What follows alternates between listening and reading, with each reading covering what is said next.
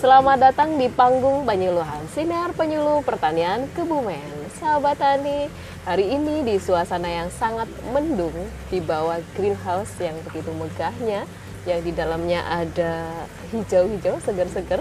Dan di samping saya sudah ada beliau Bapak Samsudin, pemilik dari greenhouse ini. Langsung saja kita sapa. Selamat siang Pak Samsudin. Selamat siang Bu Yuni. Siang apa sore nih ya Pak ya?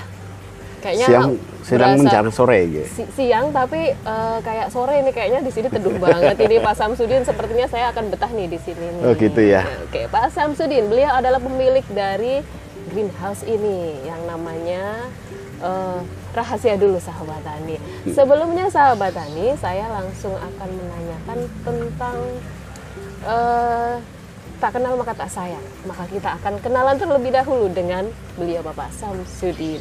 Pak Samsudin, ini setahu saya eh, pemiliknya tadi saya tanya di luar itu Pak Samsudin eh, tempatnya Pak Samsudin ternyata bingung. Ternyata taunya Pak Suryadi. Eh, betul ya Pak ya? Iya betul tapi ya. ini ternyata Pak Samsudin adalah nama beken di dunia perhir hidroponikan ini gimana ceritanya ini Pak Samsudin Hmm.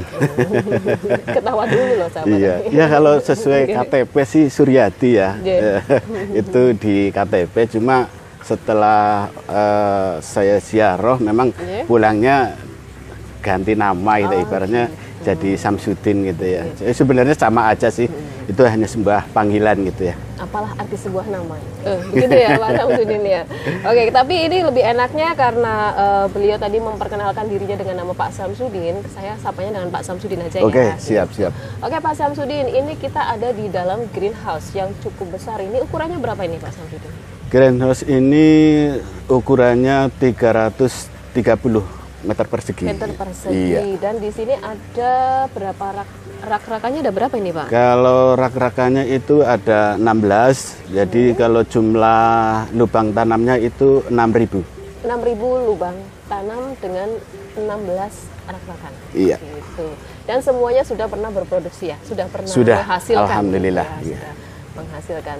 Uh, tapi ini awalnya Pak Samsudin dulu bisa membangun greenhouse sebesar ini tuh dulu gimana nih apakah uh, mendapatkan mimpi atau apa saya harus membangun greenhouse gitu atau atau gimana nih ceritanya uh, dulu saya sebelum buka greenhouse ini hmm. itu saya sudah belajar dipakai foam buah itu terus pakai hmm. gelas hmm. bekas uh, pakai kain panel itu ya yang hmm. sangat-sangat hmm. sederhana, sederhana dan menggunakan alat-alat uh, yang serba bekas itu ya Uh, setelah itu mengalami beberapa panen, terus hmm. saya lihat juga jauh lebih sehat tanamannya. Hmm. Uh, makanya saya kepengen uh, bikin produk greenhouse kayak yang gini, lebih besar, lebih besar hmm. gitu ya. Jadi memang dulunya sudah terjun ke dunia hidroponik. Iya. Ke dunia hidroponik itu tahu tahunya itu apakah dari teman atau searching-searching lewat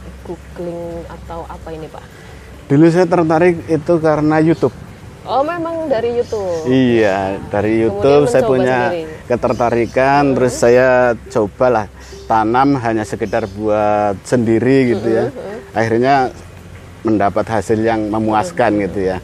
Jadi saya hmm. terus berusaha untuk lebih ke hidroponik gitu ya. Ini jadi saya sahabat nih, saya sebelumnya tuh saya takjub loh. Jadi ada uh, pegiat hidroponik tapi yang sudah agak lumayan senior gitu. ya maaf mohon maaf ini Pak yeah, yeah, yeah, yeah, Jadi yeah. Uh, selama ini yang saya tahu biasanya yang tertarik dengan hidroponik itu kaum muda, petani-petani milenial. Tetapi beliau yang sudah senior ternyata tertarik juga dan itu dari YouTube gitu yeah, ya, yeah. ya dari YouTube. Jadi semangatnya itu nggak kalah dengan yang muda-muda. Kalau boleh tahu nih Pak Syamsuddin itu kegiatannya sebelum menjadi uh, pelaku agribisnis ini apa? Dulu saya itu sebagai terjun di bidang garment.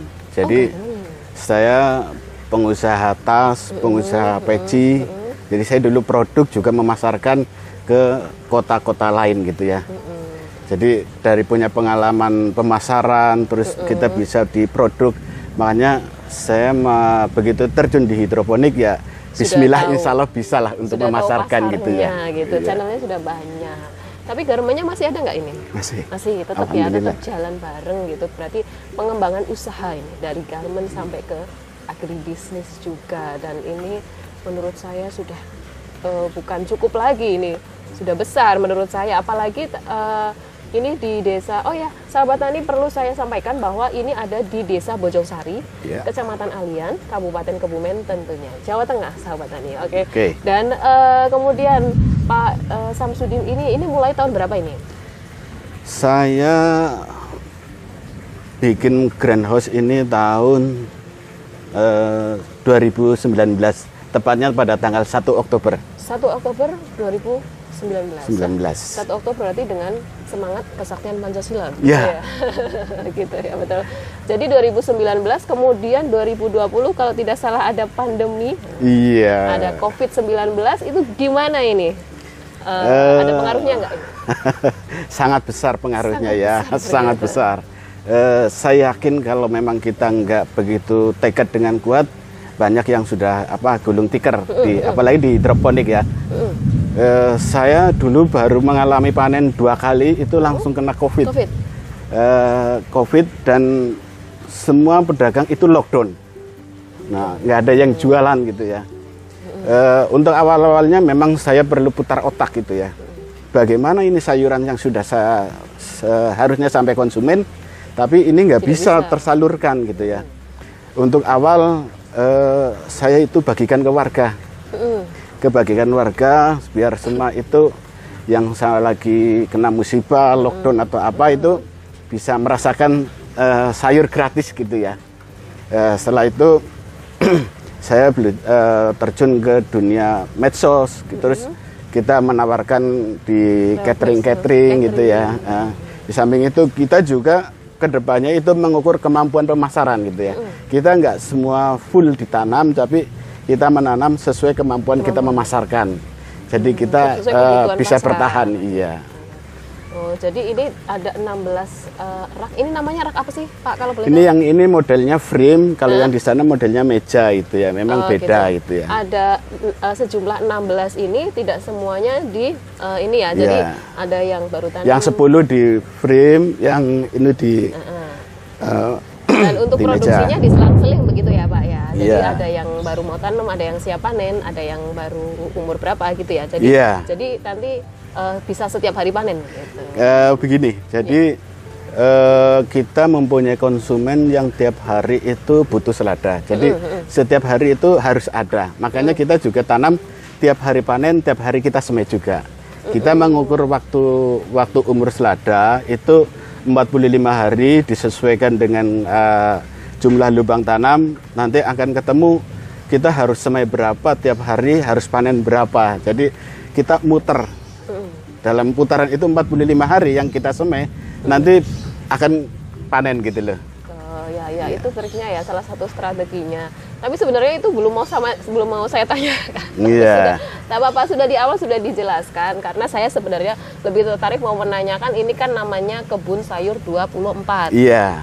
Filosofinya apa ini? Eh, banyak yang mempunyai ini kalau 24 itu berarti 24 jam gitu ya. 20 macam oh seperti eh, Tapi sebenarnya ya. nggak kayak gitu.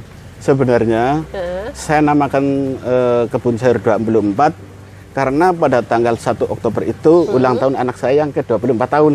Oh, iya iya iya iya. Iya. Jadi begitu cinta sekali dengan putrinya. Putri atau putra ini, Pak? Putra.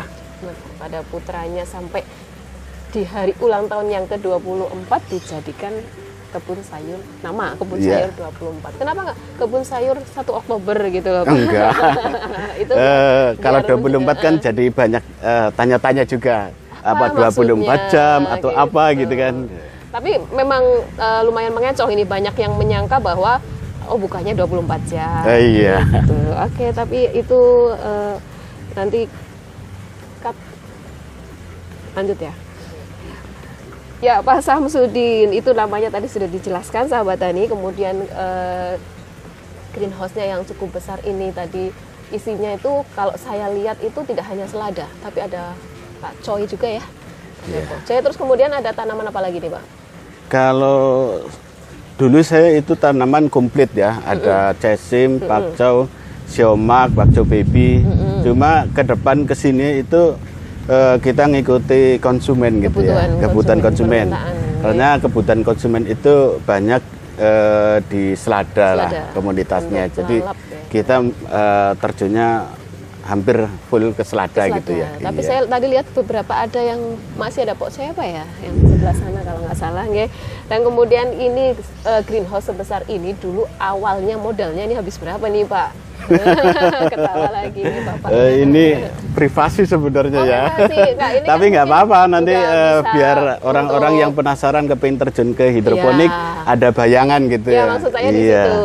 Oke. Jadi untuk pemula atau yang mau terjun ke hidroponik sebenarnya itu ngitungnya gampang aja ya. Eh, saya pernah hitung waktu habis bikin itu jatuhnya per per lubang tanam Lubang. itu 20.000 ribu. Jadi tanam itu dan- termasuk sudah greenhouse. Heeh. Cuma kalau bikinnya kecil ya, ya nggak nyampe Oh, gitu ya maksudnya ya. gitu ya. Karena banyak kita bikinnya gede, jadi jatuhnya cuma 20.000 ribu. 20 ribu dikalikan 6 ribu lubang. Ya. Silakan sahabat tadi dihitung sendiri modalnya. Ini sudah global ya Pak ya? Iya. Tapi harus yang sudah besar sekalian. Kalau Iya. kecil nggak nggak nutup, Nggak nutup gitu buat ya? greenhouse-nya. Heeh, kalau orang Jawa bilang orang sumbut gitu. Iya. Ya, ya gitu. Oke untuk modalnya itu tadi sahabat tani kalau misalkan ada yang mau tertarik untuk membudidayakan secara hidroponik itu modalnya sudah dikasih eh, answer-answer atau apa ini namanya oleh Pak Samsudin. Dan kemudian untuk eh, produksinya eh jangan produksinya dulu ding. Saya mau nanya dulu ini yang ada di depan kita. Nah, yang ada di depan kita. Ini kalau ini kalau nggak salah namanya rock wall ya pak ya? Iya. rock wall ini. Bisa dijelasin sedikit nggak? Ini gunanya untuk apa? Terus Kalau- yang ada di Oh iya iya iya. ini apa. Ini rock wall ini adalah untuk medan tanam di hidroponik yang untuk nyemai eh, mungkin bisa di ini kayak gini. oh ini yang di sini ya pak ya? Iya kayak gini nih. Ini buat persemaian gitu ya. ini eh, berarti di anu pakai apa? Cairan ini dijelasin dulu aja. Nanti saya malah keceplosan ngomong.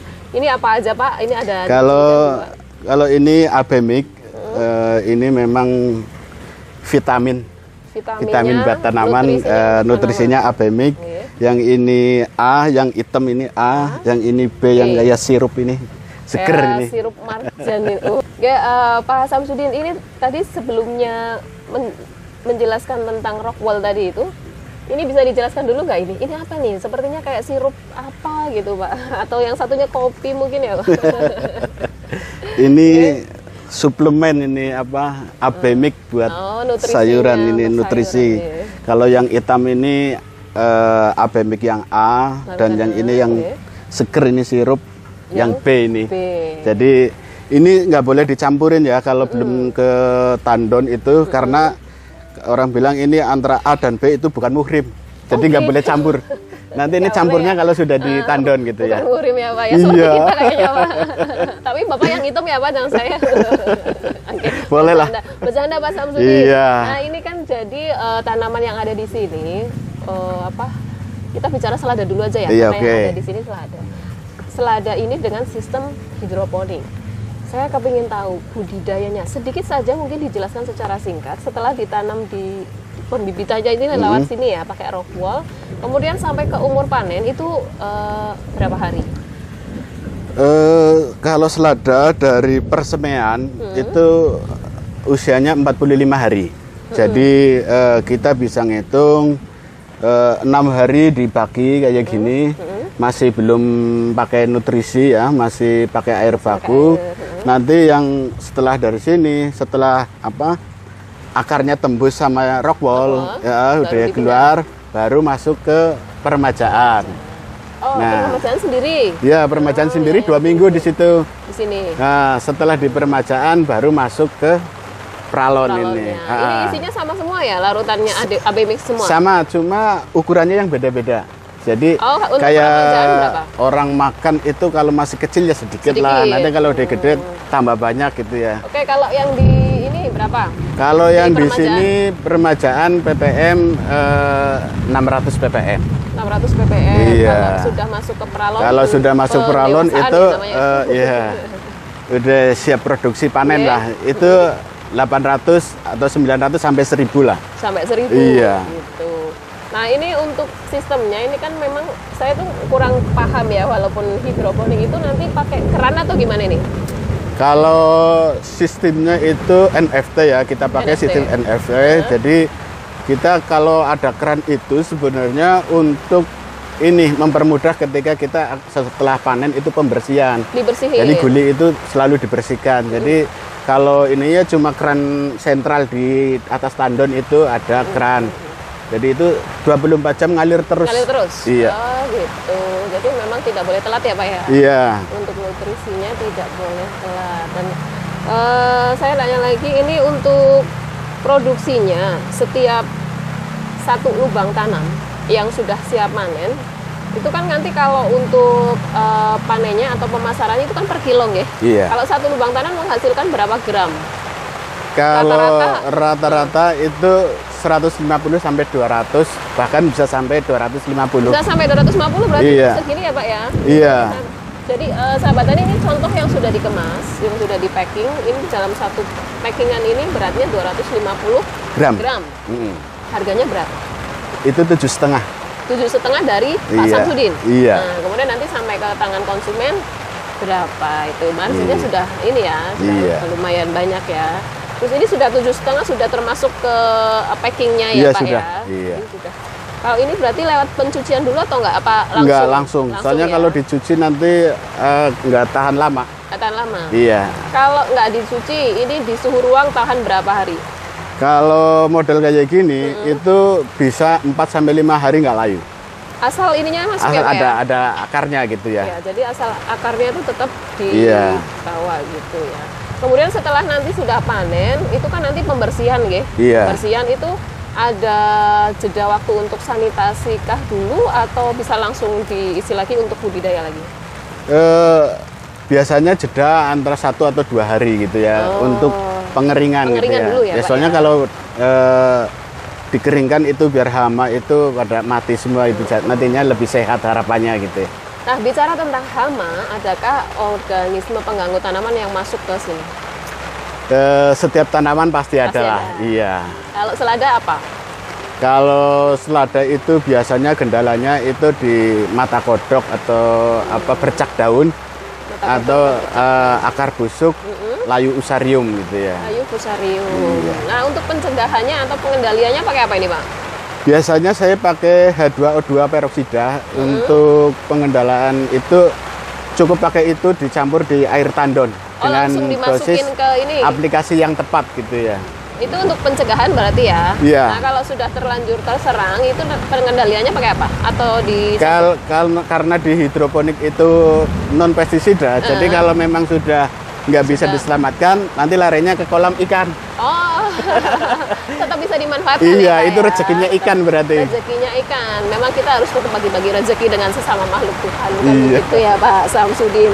Kemudian ini untuk pemasarannya, saya penasaran ini di Kabupaten Kebumen kan eh, kalau saya lihat itu di beberapa supermarket memang sudah ada eh, selada ya dengan kemasan seperti ini. Tapi ternyata sepertinya itu dari Pak Samsudin itu nggak ke supermarket ya larinya. Terus Iya. nih larinya?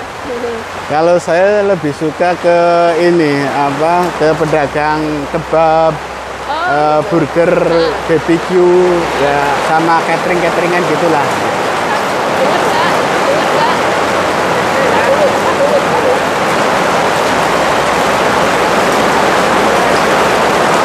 Oh jadi pemasarannya tadi di eh, pedagang kebab gitu ya semacamnya dan tidak masuk ke supermarket Iya. gitu. Aduh, ah mau Mas Samsudin ini kayaknya kita terganggu, agak terganggu suaranya hujan ya. Sahabat tani jadi ini kita kebetulan sekali pas hujan deras sekali jadi mohon maaf kalau suaranya agak terganggu tapi tidak apa-apa ya ini Nggak kita apa-apa, akan menghentikan iya. langkah kita bukan begitu ya Pak Samsudin. Oke. Dan kemudian ini alasannya dari Pak Samsudin kenapa tidak dipasarkan ke supermarket supermarket kenapa?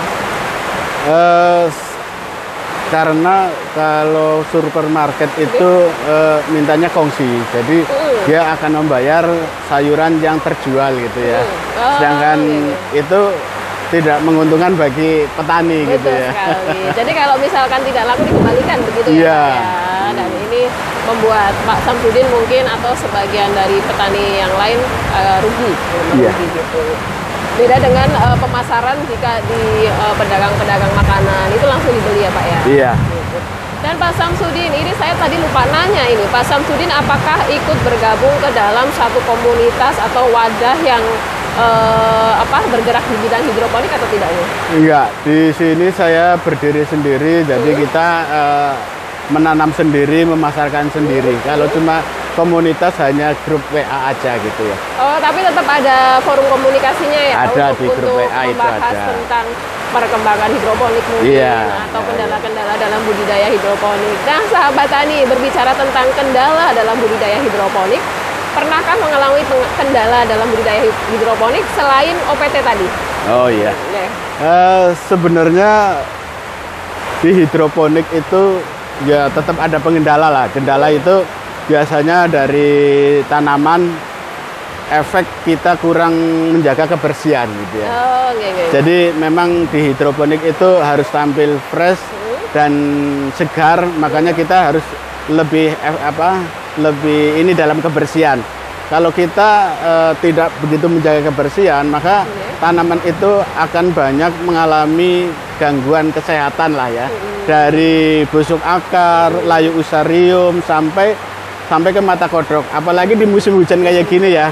Karena musim hujan itu banyak menimbulkan eh, dari apa tampias-tampias itu bisa menyebabkan mata kodok. Hmm, yang bercak daun itu tadi ya Pak Iya. ya, gitu. Jadi yang penting adalah tentang kebersihan. Kebersihan. Kebersihan dari tanaman itu sendiri dan tentunya untuk uh, lingkungannya juga harus bersih ya Pak ya. Jadi kendalanya selama ini cuman itu ya. Tadi untuk kendala modal saya kira tidak. Iya. Nah, kendala modal saya kira tidak dan uh, kemudian ini untuk pertanyaan selanjutnya ini untuk dari pribadinya Pak Samsudin sendiri Iya. ini. Gimana nih Pak Samsudin melihat fenomena hidroponik yang ada di Kabupaten Kebumen aja deh dulu ya.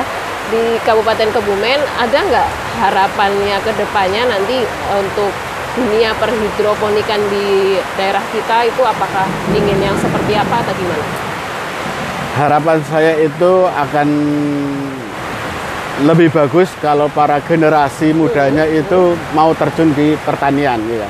Jadi eh, negara Indonesia itu ya kita bicara Indonesia Oh, gitu boleh, ya. boleh. Eh, negara agraria ternyata kalau saya lihat sekarang krisis generasi pertanian. Krisis generasi. Ya, pertanian. makanya saya sangat senang kalau bagi yang muda-muda itu pada mau belajar, apalagi belajar hidroponik, itu saya sangat senang. Makanya di hidroponik itu sangat menjaga eh, kesehatan buat sayur gitu ya. Jadi di samping kita eh, bisa produksi, juga untuk eh, di bidang kesehatan gitu, ikut peran gitu ya. Hmm, Karena eh, dewasa ini kan kesehatan sekarang menjadi yang utama ya. Iya. Setelah kemarin adanya pandemi, kita secara otomatis juga lebih mementingkan kesehatan atau mengutamakan kesehatan kita, terutama untuk asupan-asupan makanan yang kita konsumsi. Iya. Dan pesan beliau diingat, sahabat tani di rumah, bahwa eh, Indonesia sekarang krisis generasi Iya. pertanian. Nah, untuk itu para petani milenial, ayo bergerak segera. Eh, Pak Samsudin yang sudah senior aja, semangatnya luar biasa ini yang membuat saya eh, terkesima tadi begitu masuk berkenalan ternyata ownernya tidak muda lagi. Maaf ya ini Pak Samsudin. Iya, ya. nggak apa-apa. Memang kenyataannya kayak gitu. Memang kenyataannya seperti itu. Nah, ini juga untuk memotivasi kalian-kalian. Nah, mohon maaf nih sahabat tani ya.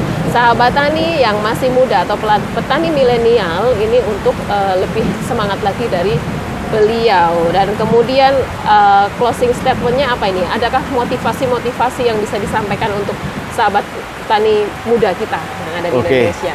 Jadi kita kalau di hidroponik itu saya juga sendiri itu merasa eh, sudah cukup tua gitu ya. Karena apa? Di di dalam usaha itu rata-rata konsumen saya gitu ya. Itu umuran masa 30-an. Jadi saya termasuk apa ya? eh, Senior aja deh. Kayaknya gitu ya. Senior aja deh. Tapi eh, kita harus tetap semangat buat para pemula atau pemuda yang ingin di bidang apa terjun di bidang hidroponik eh, itu semangatlah karena apa di hidroponik itu kita bisa menentukan sendiri penghasilannya gitu. Nah, itu dia. Nah, kita kalau memang mau sudah punya pilihan mau terjun ke hidroponik, maka tekunilah itu jangan gampang putus asa. Kalau di situ ada masalah ya belum tentu kita ganti dengan apa usaha lain di situ nggak ada masalah. Setiap usaha itu pasti ada masalah dan itu harus diselesaikan gitu ya. Bukan untuk dihindari. Kalau kita setiap ada masalah harus berhenti, kita sama aja seorang pengecut. Oh.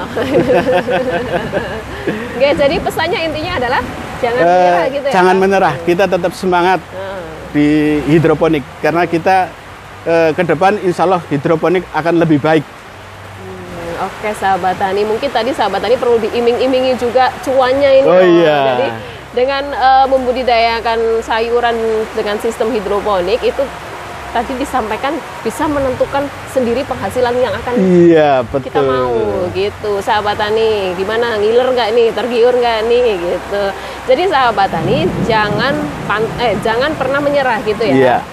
Eh, intinya jika kita punya masalah jangan ditinggalkan Iya. tetapi Diselesaikan. selesaikan Iya. itulah pesan beliau dan Pak Samsudin ini terima kasih sekali saya sudah diberi kesempatan saya dan tim tentunya diberi Oke, oke, kesempatan untuk masuk ke dalam greenhouse ini Iya. dan eh, hujan-hujan pula. Mungkin juga mengganggu waktunya Pak Samsudin mau pas jadwalnya nyir eh, apa? Merawat tanaman-tanaman ini. Tetapi terima kasih sekali ya Pak Iya, Samsudin. oke. Mungkin lain waktu kita juga akan kembali ke sini lagi dengan Oke. topik yang berbeda. Oke, oke. Karena tadi untuk budidayanya secara hidroponik kita belum terlalu eh, Iya. terlalu rinci ya. Iya. Nah, nanti suatu saat kita akan kembali lagi untuk eh, konten berikutnya tentunya. Siap. Ya. Mudah-mudahan tidak bosan ya Pak Oke, Samsudin. deh. ya. Sekali lagi kami ucapkan terima kasih. Sekali lagi saya ucapkan terima kasih. Dan sahabat tani, petani Indonesia berjaya, sejahtera, dan bahagia. Penyuluh pertanian Kebumen aktif, kreatif, inovatif. Saya Yuni Miasi, terima kasih dan sampai jumpa. Terima kasih. Terima kasih. Ya.